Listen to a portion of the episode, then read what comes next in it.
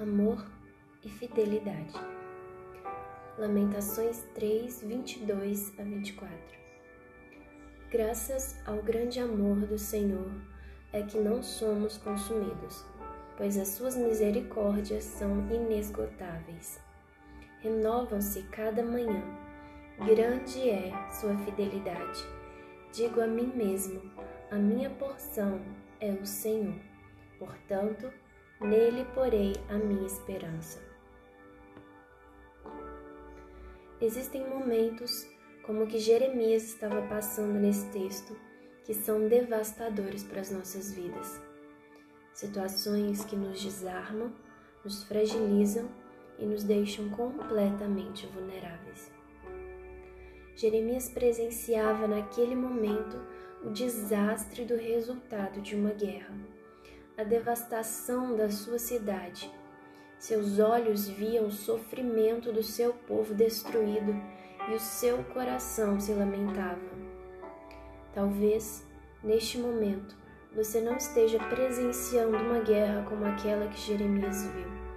Contudo, existem guerras o tempo todo, mas às vezes elas estão dentro de nós guerras internas que estão acontecendo dentro da nossa mente.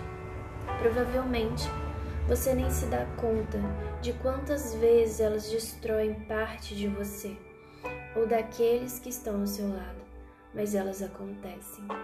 E como todas as guerras, elas devastam e deixam inúmeros estragos. Feridas que muitas vezes levam-se anos para serem curadas. Entretanto, toda guerra tem um fim. Jeremias, mesmo vivendo a dor e a angústia da destruição, podia entender e dizer que as misericórdias de Deus são inesgotáveis e se renovam a cada manhã, e que o seu grande amor é a razão por não sermos consumidos. A palavra de Deus convida você no versículo 24 do capítulo 3 das Lamentações de Jeremias a dizer a si mesmo que o Senhor é a sua herança e a colocar a sua esperança nele, pois o Senhor cuida daqueles que o esperam e o buscam.